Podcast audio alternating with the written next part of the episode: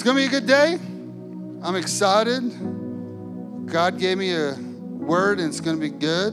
If you got a Bible or a phone, take out your Bible or your phone today. Um, go with me uh, to 1 Kings uh, chapter 17.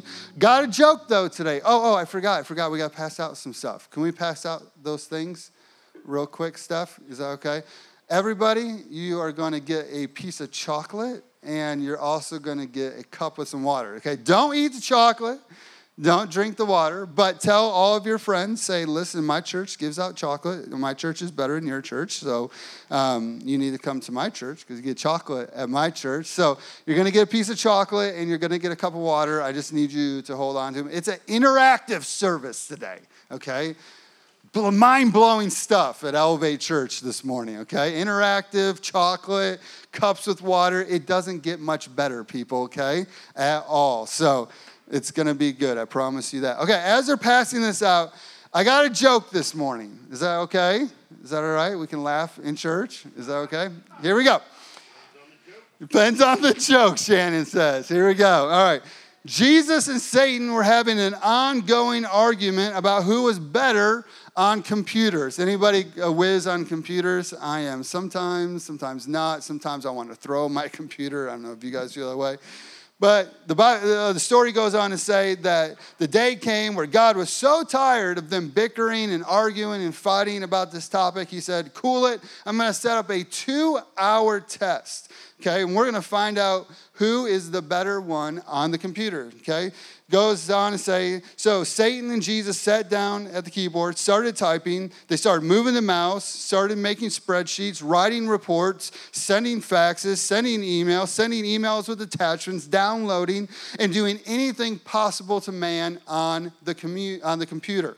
But then, about 10 minutes left, when the time was up, lightning struck across the sky. Thunder rolled, rain poured down, and of course, the electricity went out and the computer shut off. Satan looked at his black screen and started screaming every curse word in the underworld. Jesus just simply sighed to himself, okay? The electricity finally flickers back on, restores the computer. Satan screeches out, screaming, It's gone, it's gone, I've lost everything. Meanwhile, Jesus sat quietly at the computer and started printing off what he had produced over the last two hours. Satan yelled, Wait, wait, wait, he cheated. How did he do this? And God shrugged his shoulders and said, Jesus saves. ah! I know. Listen, listen, I should be charging for this stuff. I know, I'm just that good. You're like, man, Pastor Jeff Whew, that was that was good. You like that, don't you? You're gonna t- listen. I promise you, you're gonna tell somebody that. Okay. Um, all right. Got your Bibles open. Um, you can also take notes on the back of those cool things that Jess made, those cool bulletin handout things. You can take notes. If you're taking notes, write down everything changes today. That's the title of my message. Everything changes today. And I, and I say that because, you know, I really truly believe that we got to have some anticipation for God to move, okay? I know that in life we get into these routines and we get into these routines in church life, you know, where we come week after week. And um, I, I just don't think we always have this great expectation for God to speak something to your heart. You know, I grew up in church. We went on Sundays, we went Sunday nights, we went Wednesday night, we were at Tuesday prayer. And eventually growing up, it just became routine and it got into a rut. And I really don't want our church to ever become that. I want there to be a healthy expectation of God's going to speak to my heart today, and God's going to bring me to a new level of victory. And so it's important to have that. Romans chapter 8, verse 28, we're going to throw it on the screen for you. It says this, and now we know that God causes everything to work together. Say, look at your neighbor, say, everything. Everything's going to work out. Everything, everything's coming together. Everything's working together. Okay, for the good of those who love God and are called according to his purposes. And again, look at your neighbor and say, Good things are coming, okay? Got to say with like intensity, good things, good things. Shannon, come on, say it to your neighbor, good things. No, you didn't, no. good things are coming your way. Isn't it great that we serve a God that has good things planned for your life? And that's really good to know, okay? It's really good to know that we don't serve a God that is angry, frustrated, upset, downtrodden about your life, but He is setting up your future with good things. And He is working out all the details and the plans of your life to get you to places that He dreamt about from the moment you were born. The moment you were born, Ashley, dreamt about it. He had moments set up that He goes, I'm going to bring you to a great place of victory. Okay?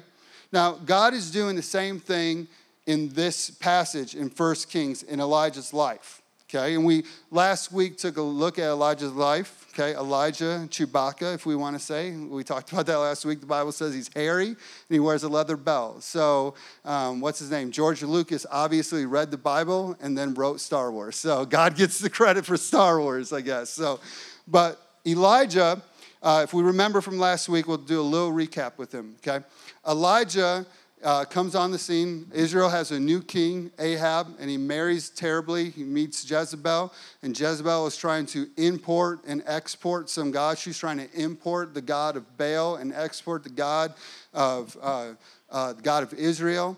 And uh, King Ahab is not being obedient. He's following and worshiping different gods, and they're going into a horrible, horrible place. And all of a sudden, this prophet that God sends, Elijah, comes on the scene. He storms into the king's office. He says, Listen, no rain, no dew, no water, nothing until I give the sign. Okay? And boom, he's gone. God takes him to a brook all of a sudden he's being fed by ravens, which is disgusting, but God is providing for him through ravens and through the brook. And all of a sudden, this moment happens where we catch up with a story in uh, chapter 17 where the brook dries up. The provision that God had brought for Elijah to drink water from the brook and then to have food that the ravens came it dried up. And I don't know about you, but I've had moments like this, and we all, I believe, have moments like this where God's provision dries up in a certain area, and we think, oh gosh, what am I going to do? Where are we going to go? How are we going to handle this? And a lot of times that's just God going, I got a new vein, I got a new stream, I got a new road, I got a new direction that I want to take your life. I, I know how to provide for you. I mean, let's make this abundantly clear. God always has a plan for what he's put into motion. Okay? He's never thrown off by moments that throw us off. Okay? And so the brook dries up, and so we pick up the story in uh, 1 Kings chapter 17, verse 8. The Lord says to Elijah, Go to the village, the city uh, by Sidon. I have instructed a widow there to feed you. Okay? So he goes and he arrives at the gates of the village, and he saw the widow gathering sticks, and he asked her, Would you please bring me a little cup of water? Now, this is really huge, okay? Remember, they're in the middle of a drought, they're in the middle of famine, okay? Water is a precious resource. It's a very precious economy, okay? And so he's asking this woman to give him something that's very precious to her and her family, okay? He asked her, Will you please give me some water? Verse 11. As she was going to get it, he called out to her, Bring me a bite of bread also. Verse 12. But she said, I swear by the Lord your God that I don't even have a single piece of bread in the house. I only have a handful of flour left in a jar, a little cooking oil in the bottom of a jug, and I was gathering a few sticks together to make our last meal, and then my son and I will die. Okay? So interesting. She is speaking out what the enemy is feeding her. Amen? Okay? The enemy will pull up a seat at your table and he will start speaking things that are lies, not from God, but from hell about your future. I don't know if you've ever had a moment where, you know, the enemy will go, man, your marriage, man, that's not going to last. There's no way that's going to succeed. Or there's a moment where you're looking at a financial need in your life and he's going, yep, this is the end. This is where it's all going to fall apart. Or you're having a situation at work and he goes, Yep, you're going to lose your job here. You know, you know, let me make this abundantly clear. That is not the Lord speaking into your life. That is the enemy speaking a lie into your mind, into your soul. And this lady has now believed it. She's, she's going, We're going to make our last meal. We don't have much left. I'm going to make one last meal, and then all of a sudden, me and my son, we're going to eat it and we're going to die. And Elijah goes, Nope, you're not going to die. Okay? He says this. Um, Verse 13, Elijah said to her, Don't be afraid. Isn't it amazing? We see that through the whole entire Bible. Angels say that all the time. They come to people and go, Don't be afraid. Don't be afraid. God's got a plan. Don't be afraid. Go ahead and make just as you were going to do. But make a little bread for me first, and then use what's left to pre- uh, prepare a meal for you and your son. Isn't it interesting? He asked her to make it for him first. Okay, this is a picture of how God works. God is always first, okay, putting Him first and foremost, okay. Verse 14 For this is what the Lord God of Israel says There will always be enough oil left in the containers until the time the Lord sends rain and the crops grow again. Verse 15 So she did as Elijah said and she made Elijah and her family, uh, Elijah and her family continued to eat for many days. Verse 16, there was always enough flour and oil left in the containers, just as the Lord had promised through Elijah. This is a promise that God gave Elijah, but this is also a promise that God gave us. I'll never forget last November, okay? It's the second week of our church's existence. We're actually at Little Miami High School. That's where the church originally first first started. We were only there for five weeks. Um, it was not where God ultimately wanted us. We started there, but God had a different plan. I'll be honest with you, after those five weeks, it was God's grace that we continued. I, I mean, I promise you, because things weren't going as planned and things didn't look like I thought they needed to look. And I was freaking out. I had fear, I had doubt. There wasn't many nights that I was sleeping through the night, and I was so worried and so upset about what was happening and what I wasn't seeing, and it was tough. And I'll never forget, though, the second week, okay, the second week of service. Um, you know, uh, Mark, my father in law, he's not here, but he always takes the offering. I don't touch any of that. He takes it and counts it and does all that. And, and I'll, I'll, he'll just send me on Monday a report on what Tino looks like. And he sent me a report, and it was $350. Okay? Now, at the time when we were at the school, the school alone cost $1,200 a weekend. Okay? And so 350 bucks doesn't go very far when you're trying to pay the school bill and other things that the church needed. And I remember I was just devastated. I was just rocked to my core. And I thought, oh God, you've really done it this time. You have left us, you have forsaken us. Where are you, God? Kind of like, all right, well, we had our last service. Now we're going to shut the church up and I don't know where we're going to go, okay? And I'm just in one of those moments. And I'll never forget that Monday night the Lord said, Open up the Bible. And I said, All right, God, where do you want to go? He goes, Go to 1 Kings chapter 17. And I read this very passage. And the Lord spoke to my heart so clearly. He said, Listen, if you'll put me first in your own life and you'll put me first in the church's life, I promise you the containers will never run dry, ever. You will always have what you need when you need it, when you got to have it. And I can assure you, that over the next, during that month of November, the month of December, the month of January, the month of February, it was unbelievable. So many moments where the church needed an exact amount and money would come in from I don't even remember where. I mean, I could write a book. I remember I started writing down, journaling where money would come from. I remember somebody heard, I remember it was right around Christmas time. Somebody heard from somebody that heard from somebody that heard from somebody, and it got to a pastor in a church that I've never met. I've never met this pastor. I've never seen anybody in this church. And I'll never forget, I went out to the mailbox, and there was a check from this church for the exact amount that we needed for that week. The exact, to the dollar, to the penny, the exact amount that we needed. And the Lord was faithfully showing me listen, son, I always got your back. This is my promise. I have everything that you need always. As long as you keep me first, I will make sure that the containers never run dry. This is God's promise. This is who God is in and through us and for us. Go with me to uh, chapter 18 now, okay? Chapter 18. Sorry, I got to get my, my notes together here. Chapter 18 verse 1 on the third year of the drought okay It says this Meanwhile, the famine had become so severe. Okay, so it gotten to a place now that people are trying to make decisions. Are we going to save the cattle? Are we going to save the horses? Are we going to save more water for people? They're running out. They're coming to an end. And I don't know if you've ever been at a place like that, but I know I've been in places like that where you're coming to what we would call like the fork in the road. You know what I mean? That place where we're going, what are we going to do? How is God going to provide? How is, how is this situation going to change? We're getting to this proverbial fork in the road, and this is exactly where Israel is at because of the disobedience of King Ahab and Jezebel and the worshiping of false idols, and, and they're right in this moment. Okay?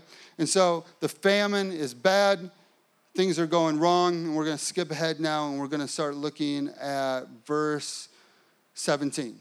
Okay, verse 17. The Bible says this When Ahab saw Elijah, he looked at him and said, You trouble, troublemaker of Israel. Verse 18, you've made trouble. I've, no, I'm sorry. Elijah replies, I've made no trouble for Israel. You and your family are the troublemakers, you who have uh, refused to obey the commands of the Lord and have worshiped the God of Baal. Verse 19. So summon all of Israel, and we're going to meet on Mount Carmel. Okay, so take out your piece of caramel, take out your candy. Okay, you can take out your candy, you can open that up, you can eat this thing. I know, aren't these things just the best things ever? I swear I could eat like a whole box of these things. Seriously, I mean, I would just sit in front of the TV and eat these things, guy. Now, here's the deal the truth is, you will not forget this message ever because you just ate chocolate and caramel and it was good. There's 10 times a better chance that you will not forget this message. Isn't that good, Bill? Mm, yeah, that's what I'm talking about. So, Elijah says this He goes, Listen, gather all of Israel, okay? And I want you to gather all the prophets, okay? I want you to gather all of the prophets of Baal and all the prophets of Jezebel and we're going to meet on Mount Carmel. Okay? Now, Mount Carmel was known to believe this is where the God of Baal resides. So Elijah's going, listen, we're going to go to your home turf, God of Baal, okay? And we're going to have a showdown, okay? And we're going to find out who is the one and true and only God. And we're going to have a throwdown moment. Okay, it's like a throwdown in the backyard. You know what I mean? Put a line in the sand. We're facing off. It's a gun battle, old school Western style. Maybe that's where it all came from. Came from the Bible. So God says we're going to throw down, summon all 450 prophets of Baal, summon the 400 prophets of Jezebel, and we're going to meet on the mountain. We're going to skip ahead to verse 22. Elijah said to them, to the 400 prophets and the people of Israel, Listen, you're going to get a bull, and we're going to get a bull. You're going to get an altar, and we're going to get an altar. You're going to cut up your bull, and we're going to cut up our bull. You're going to put your bull on your altar, we're going to put our bull on our altar. And then we're going to give uh, two opportunities. You're going to call on your God, and then I'm going to call on my God, and we're going to figure out who's God. Because the God that is true, the one and only God, is going to rain down fire and is going to burn up these altars. Okay? And so Elijah goes, Hey, here's the deal home field advantage, go ahead first. So the prophets, they cut up their bull, they put it on the altar, and the Bible says this that they start crying out. Verse 26 they called on the name of Baal from morning till noontime, asking Baal to answer them, but there was no reply of any kind. So they started dancing and hopping around the altar, and about noontime, Elijah started to mock them. Isn't that funny? You have biblical justification to mock people from now on, okay? So if you ever need justification, there it is for you right there in the Bible. Elijah started to mocking them.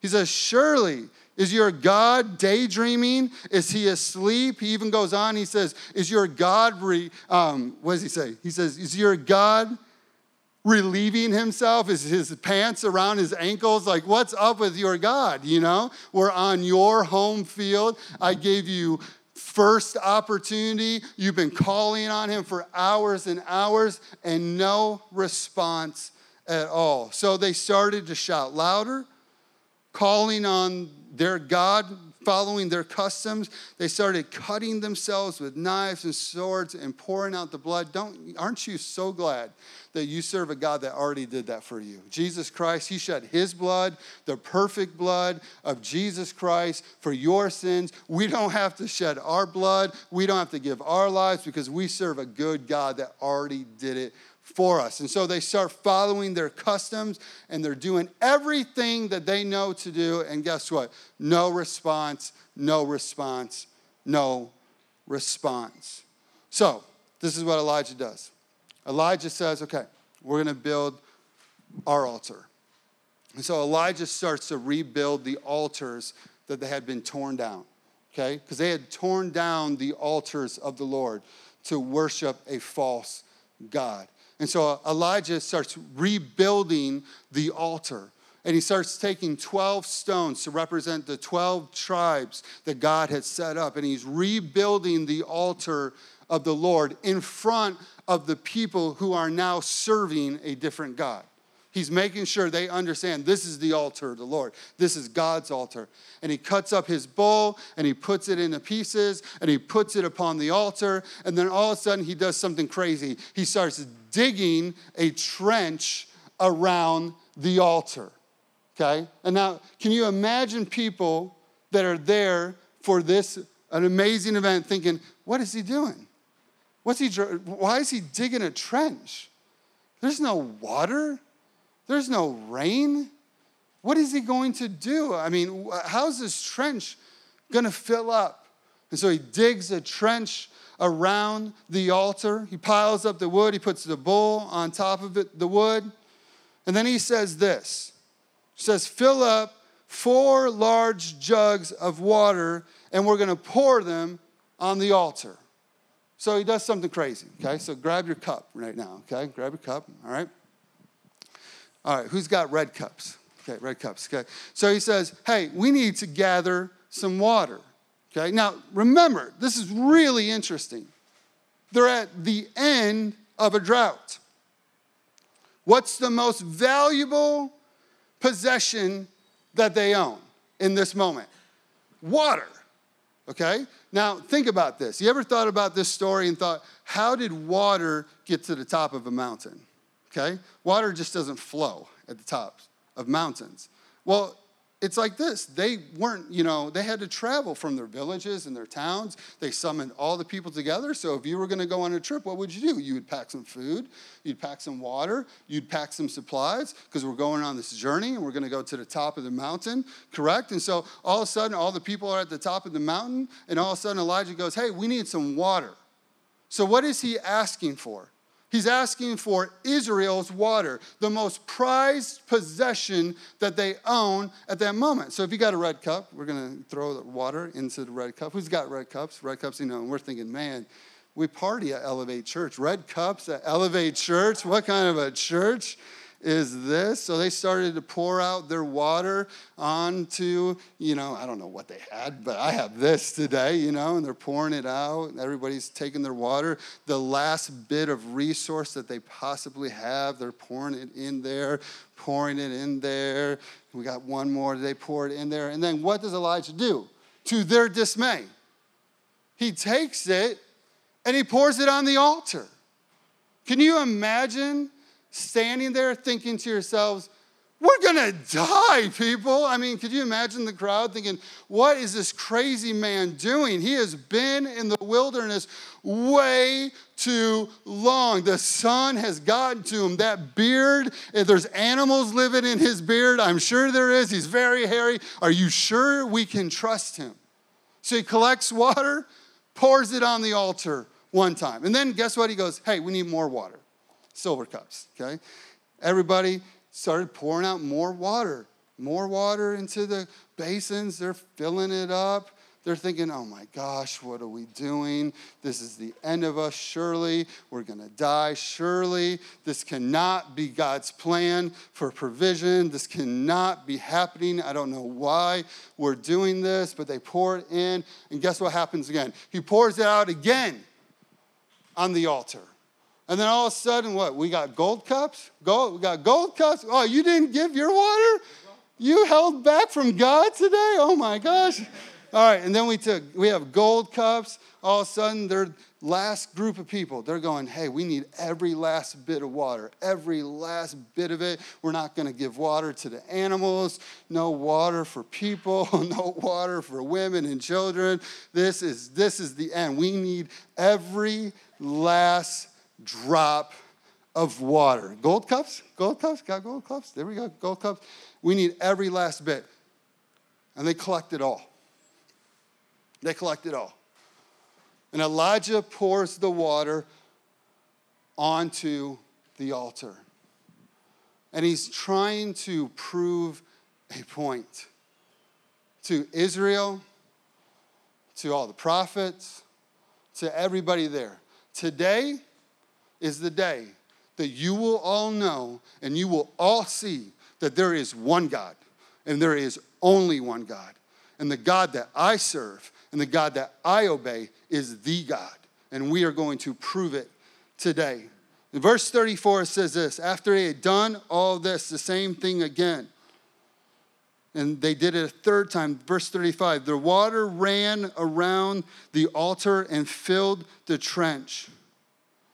At the unusual time of the offering and the sacrifice, Elijah the prophet walked out to the altar and prayed, O Lord, God, God of Abraham, Isaac, and Jacob, prove that today that you are God of Israel and that I am your servant. Prove that I have done all this that you have commanded. Verse 37 O Lord, answer me that the people will know that you are God and that the God that has brought them back to yourself. Earlier in that passage, Elisha says to Israel, he says this, he makes a command, he says, Listen, today you're going to choose. Are you going to serve God or are you going to serve Baal? Who are you going to serve? Today we're going to find out. Are you serving this false God or are you serving the God? And it's the same thing in 2016. God goes, Are you going to serve man or are you going to serve me? Are you going to serve your own dreams and ambitions, or are you going to serve me? Are you going to serve your own plans, or are you going to serve me? And so Elijah says, God of Israel, stand up, show these people who you are. Verse 38 Immediately, fire from the Lord flashed down from the heavens, burned up the young bull, the wood, the stone, even the dust, and it licked up the water in the trench that he poured the water into. Verse 39 all, all, look at your name and say all. Look at him and say all. All, all the people, all the people of Israel, okay? All the people saw it. They fell face down on the ground. They cried out, Lord God. Yes, he is Lord God. Yes, he is the Lord God. Elijah commanded to seize all the prophets. They didn't let one of the prophets of Baal go. And then guess what he did? He slaughtered them all. Why? Because God says there is one God. There's only one true God. Okay? And you choose today, Israel, who are you going to serve? Now, it's interesting. In both stories, we see the same thing happening, right? Taking the most precious, valuable possession that they have. The woman, it's her last bit of water. It's our last bit of flour, it's our last bit of resource. And God asks for it.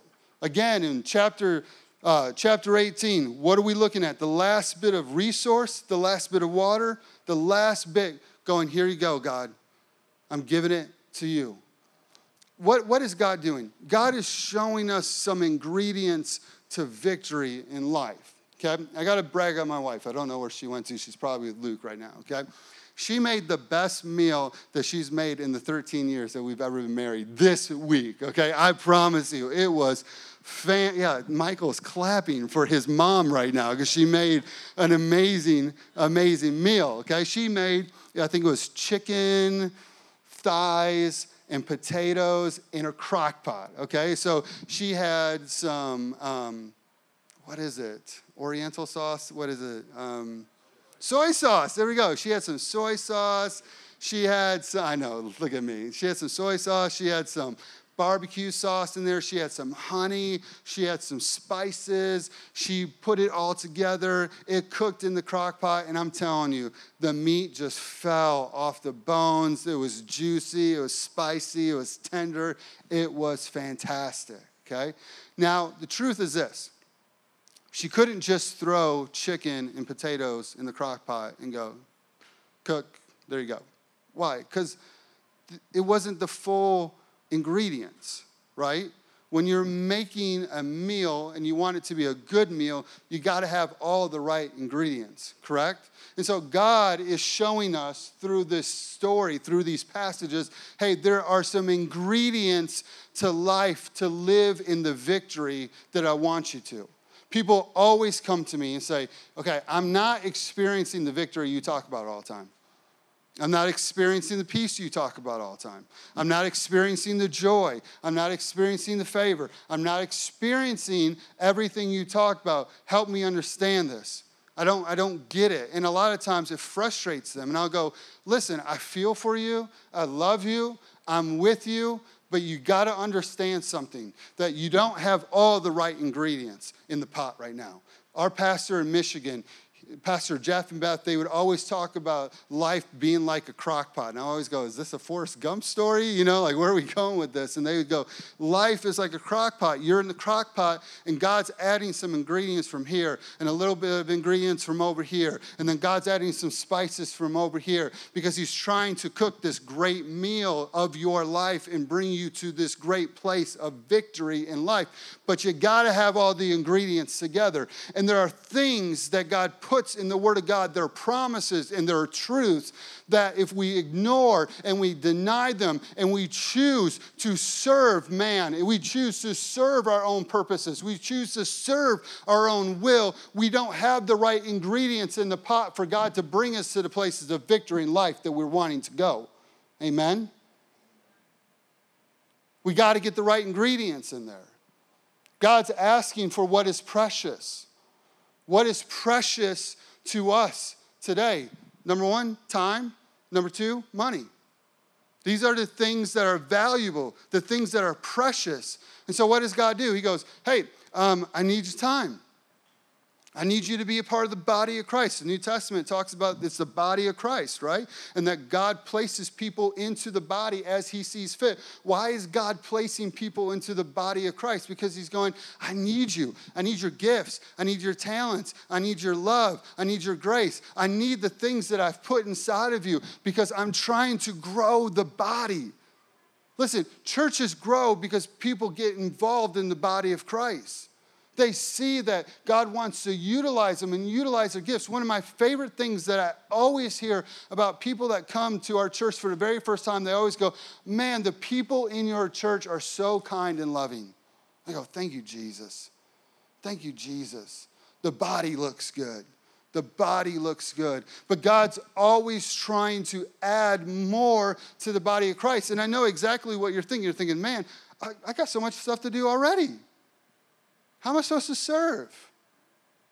Man, if, if you only knew my week, if you only knew how much time I'm trying to divvy up you know, we got the pie of life and the time in, in life. And I got this sliver for work, and I got this sliver for my husband, I got this sliver for my wife, I got this sliver for my kids, and I got this sliver for some friends, and I got this sliver for the Bengals, or, you know, I got this sliver for whatever, you know, and, we, and we're dividing up our life and our time. And I know that so often we look at it and go, how in the world could I give more time? How could I let go of time? It's almost like I need more time. I mean, half the time I'm like, man, God, if I could just have like double the days, if I could have two Mondays, if I could have two Tuesdays. I mean, I felt that this week. Me and Jess, we went to dinner with five different couples from the church this week. We did six tables. I prepared a message. I've been working on financial things for the church this week. Um, I just felt like all week, I'll be honest with you, I felt like I was a horrible dad to my kids. I just felt like, man, if I could have more time this week, I get it. I understand it. I, I feel it. But God goes, I need you. I need you. If we're going to accomplish what I want to do before I come back, before I come back to earth, I'm going to need you. I'm going to need those giftings inside of you. I need your time. And then God goes, hey, by the way, I also, I need your 10%. Not a part of your income, not what's left over, but I need your 10%. Bring it to the storehouse. And, and I want to make this abundantly clear, abundantly clear, that when we give Elevate Church, me and Jess's salary don't, it doesn't increase because you're giving more. It is what it is. It's set. We have a board that oversees it. They know it. God provides for us. God has been so incredibly faithful to me and Jess over there. We have trusted Him, put Him first. We have tithed consistently now for years, and God has been more than faithful to me and my family. But why do we bring the tithes to the storehouse then? What's the purpose? So that we can reach the world, so that we can reach people so that we can give to the poor, so that we can give to the downtrodden, so that we can go and reach into a city and go, Here, let me be a part of what's happening. One of my favorite stories in the world is last year there's this church in North Carolina called Elevate, or Elevation Church. They wrote the city of Charlotte a check for $2.5 million last year and said, Do what you need with it. They blessed their city. What happens when you bless a city? Man, you get influence in a city. You get authority in a city. You get opportunity in a city. When we bring the tithe into the storehouse, we get to sow in people like Oscar. We get to sow into kids around the world that are naked and hungry and they're living on the streets. But guess what? God lifts them off the ground. God lifts them out of their situation and goes, I got a hope and a plan and a future for you. When we bring the tithe into the storehouse, God's kingdom is able to advance. Now, again, I know exactly where the enemy takes you. You go, man, man, Pastor Jeff, if you only saw my finances, it's already tight. We're barely making it. We're barely scraping enough to pull the bills together. We're barely scraping enough to get by. And I, trust me, I get that. There was, listen, there was a day and a time where Jess and I, when we were, we were young youth pastors, and when you're a young youth pastor, you don't make much money. Let's just be incredibly real about that. And we were young youth pastors, and our finances got flipped upside down really quick, and we started pseudo giving, like when we had some extra, and how many know that extra wasn't there a whole lot, okay? And, and we, were, we were not tithing, we were not putting the kingdom of God first. I'll never forget, we had a pastor in that church. The Holy Spirit woke him up in the night. He said, You need to go check the tithing records of the staff. Checked everybody's tithing record. Sure enough, whose wasn't tithing? Bing, bing, bing. Pastor Jeff's wasn't tithing. Called us out, sat down with us, wonderful man of grace, wonderful man of mercy. He forgave us, God forgave us. And we started the process of really, truly trusting the Lord. We started tithing. We started tithing when we didn't have money to tithe. Trust me, we didn't have money to tithe. There was times the lights got shut out. And we were like, you know what? That's all right. God's good. God's faithful, we're going to tithe. We're going to sow into the kingdom of God because we now see that God's good plan for us. And I understand the enemy comes and he goes, There's no way you can do this. There's no, there's no possible way. This makes zero sense. It made zero sense to throw water on the altar. It made zero sense for the woman to cook the meal before she made the meal for her and her son. It made zero sense to take the little resource that they had and go, all right, God, here you go. How, you, you think to yourself, how can God bless 90% when I can't even make it on 100%? How's God going to do this? I'll never forget. After we started tithing, we're youth pastors, God's blessing the ministry, and and, and the youth group's growing, and we're at this church, and we always got young leaders, okay? Young people that would come to our church and they would you know be in their 20s and a lot of times they were just like like they just said like i love you jesus and then they're like all right now go serve okay? That was like a mandate in our church. I mean uh, we had this is a true stat we had 70% of our church serving which is crazy Most churches are like 15% to 20%, and that's a good church too. So we would get these new leaders in the youth ministry. And so I got this young couple named Cliff and Shaylee okay? And Cliff and Shaylee are young, they're professionals, they're great, they're helping, they're serving. And one day they called me up and they're like, hey, PJ, because that's what everybody called me back then. They said, can we go out to dinner? And I said, yeah. I said, sure. So we go out to dinner and we're having dinner and I go, is everything all right? You know, like, are you happy? Are you having fun serving? They said, yeah, we're having a great time serving. We love the kids. We love you guys. You guys are doing a great job, but we got to talk to you about something. And we said, okay, what do we got to talk about? They said, they said, well, we hear you preach on, on Sunday nights to the youth kids about tithing. I said, yeah. I said, it's so cool. I said, we got all these high school kids tithing right now and they're getting like promotions at McDonald's. Like, I kid you not. I remember we had kids in our youth ministry in high school that were getting like assistant manager jobs. God was blessing them. These kids were grabbing onto this and they were putting the Lord first. Marissa remembers, she was there uh, God was doing super things. I remember like we would have youth service offerings that would be like $1,500. And you got to understand, for a youth service offering to be $1,500, it was like a Jesus miracle. Like he had reopened the tomb and came back out, you know what I mean? Like, but God was doing cool things. So they said to me, they said, hey, um, we need to talk to you about this tithing thing. I said, okay, well, let's talk about it. And they said, well, you know our positions. And I said, Yeah, I do. Shaylee worked for a company called Stryker. Stryker makes medical tools, okay? So most of the medical tools that are in most hospitals come from this company called Stryker. Most of the beds that are in hospitals come from Stryker. She was the top sales position in Stryker's organization. I'll never forget. She came to me one day and she said, "Hey Jeff, um, I gotta I gotta offer you something." She goes, "I'm putting a new sales team together," and she said, "You could sell anything to anybody. I need you." And the start off salary starts at ninety thousand a year. Now I'm a youth pastor making like thirty five thousand dollars a year, and I'm like, "Oh God." Oh, Jesus, please tell me this is your will for my life right now, you know? And so she offered me a start off at 90, and she's the top sales. Now, her husband also works for the company, also. He is one of the heads of engineering at Stryker. So, together, they're making some loot, okay? Let's just call it what it is. They, and they said that to me. They're like, they're, they go, Jeff, they go, do you know how much we'd have to tithe?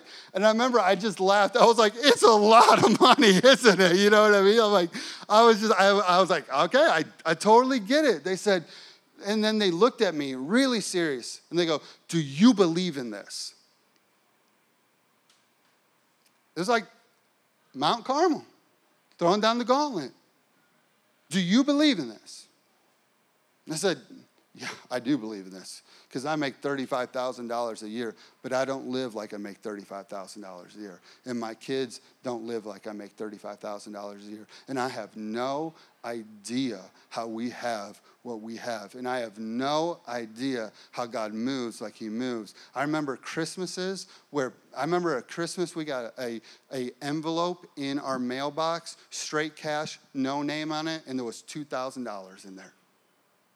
It made our whole Christmas. We didn't have a dime for Christmas presents. And it made our whole Christmas. And I said, Shaylee Cliff, I believe it 100% in my life. I have seen God's faithfulness. I have seen who He is. He is faithful, and I believe it. And so she said to me, she goes, Okay, I'll give it one year. I'll give it one year. I go, Okay. So, year goes on, they're serving with us. I forget about this whole conversation, okay? One day I get a call from Cliff and Shaylee. She is like panicked on the phone. She's like, We've got to meet tonight. We got to get together. And I'm like, Oh man, did something go wrong? Did somebody pass away in the family? So I'm driving to their house that night, and sure enough, the enemy reminds me of that conversation that I had with them a year ago. I go, Oh my gosh, it's like a year, isn't it? I'm like, I'm going to their house right now. They're probably going to talk to me about tithing this year. Like, and the enemy's telling me the whole time, he's like, you know what? It didn't work.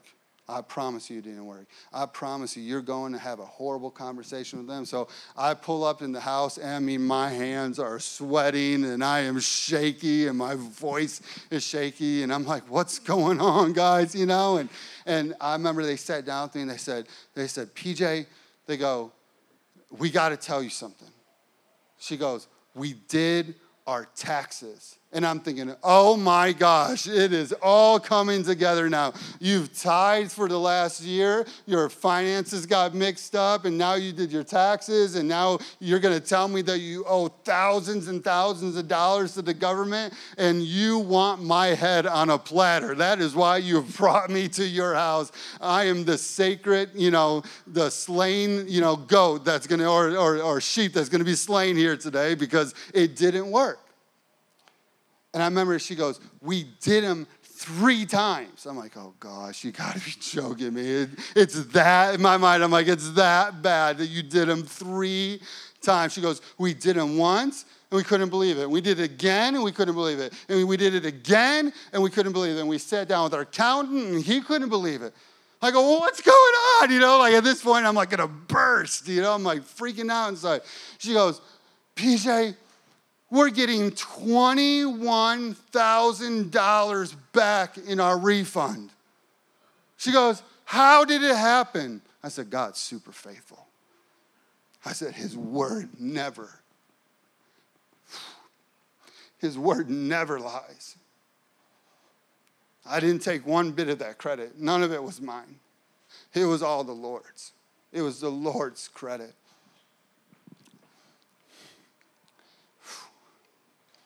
That same young family, same young family, a couple years ago,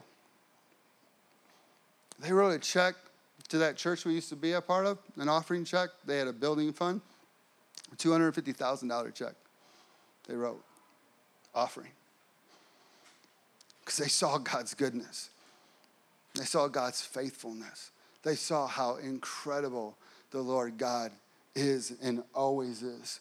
Matt, can you come on up? Everybody, you can stand on up with me uh, this morning. Can you play behind me? Is that all right? Throw that verse, verse 38, back up this morning.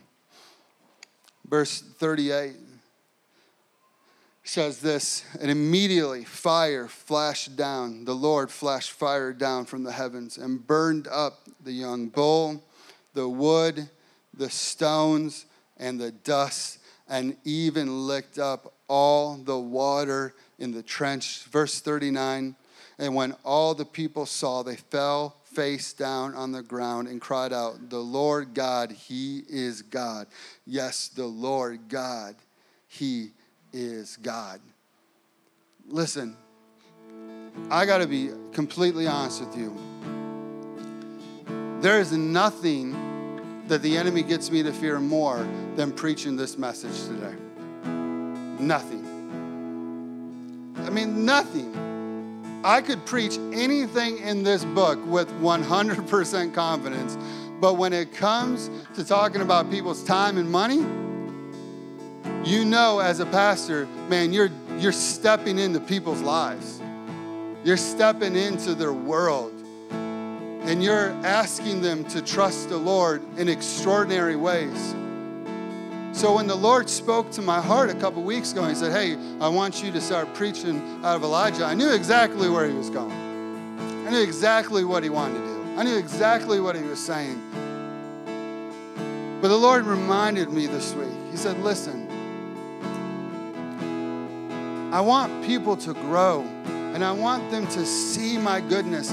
And when they see my goodness and they see my nature, because this is what happens when we give our time and our money, because all of a sudden we're giving our time and we have less time. We start giving our finance and we have less finance. And we're looking at the 90 and thinking, okay, God, how are you going to do what I don't even I don't even have everything I need now with the 100, but how are you going to do more with the 90?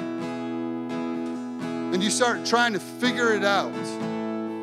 I remember months ago with the church, I would sit down every month and try to figure out how we were going to pay all the bills of the church. And God would go, You're wasting your time, son. You're just wasting your time. Last night, I sat down at the end of the night. I had paid all of our bills for us personally. I paid all the church's bills for the month.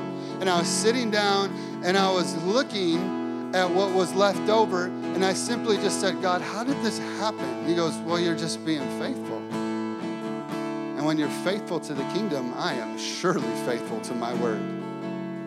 I am faithful to my word.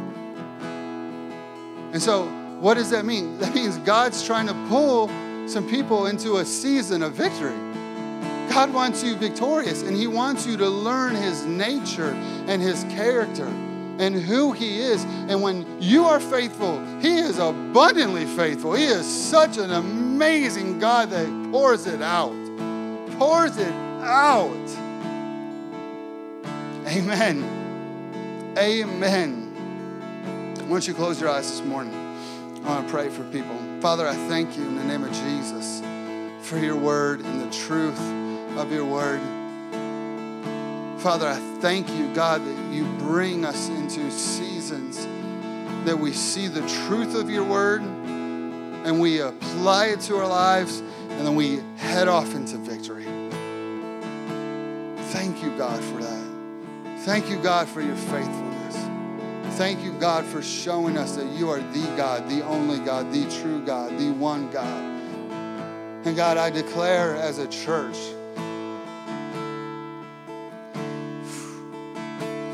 declare as a church, God, that we will trust you, that we will put you first. And we'll never compromise this. We'll never compromise your truth. We'll never compromise your word.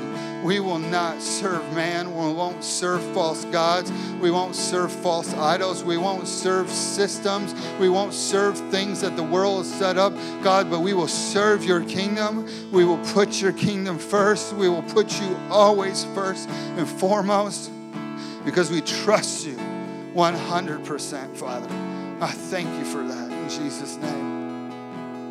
Now, I'm going to pray for people, and I don't want you to raise your hand. I'm not even going to open up my eyes, but I'm going to pray because I know in my heart that there's some of you that need courage.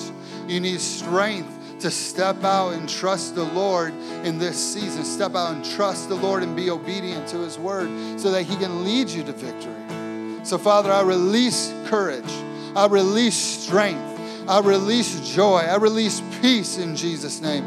Peace where there is no peace understanding where there is no understanding. I thank you in the name of Jesus, God, that you bring strength to your people right now. God, as they're contemplating, as they're warring in their soul about choosing you and being obedient, I declare in the name of Jesus that your word will go deep into their hearts and it will not be robbed by the worries and the cares of life. It won't be robbed and stolen away by the enemy and his thoughts and his his perversions. It won't be stolen away today in the name of Jesus. I thank you, God.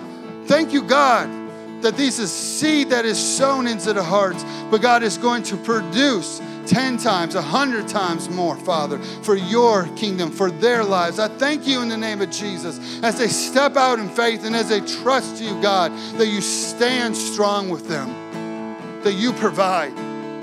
We thank you, God, for it now.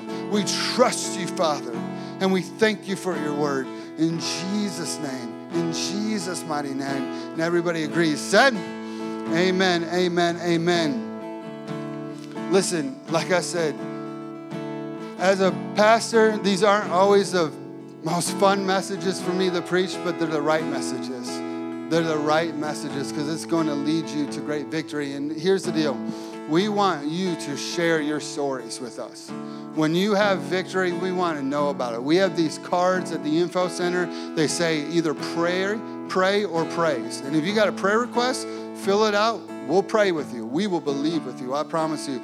But when you have a victory, we want you to fill that out because we want to know about it. Because when you have a victory and we share that victory, we share that testimony, it's a victory for everybody. It's a victory for the whole entire church. And it builds faith and it builds community and it builds people strong in Jesus' name. Amen. Listen, we love you. We're so grateful to pastor you. We're so grateful to walk through life with you. If you need anything, if you go, you know what, I need, I just, I, I don't understand all of what you were speaking about today. That's all right. We'll, we will sit down with you. We will walk through life with you. We are here for you guys. We love you. We love you. Have a great, great week. We're going to start a brand new series next week. We're going to call it The Fan. Okay? It's going to be a good talk about being true fans of the Lord. And it's going to be an awesome series and good things. So I love you guys. We will see you guys next Sunday.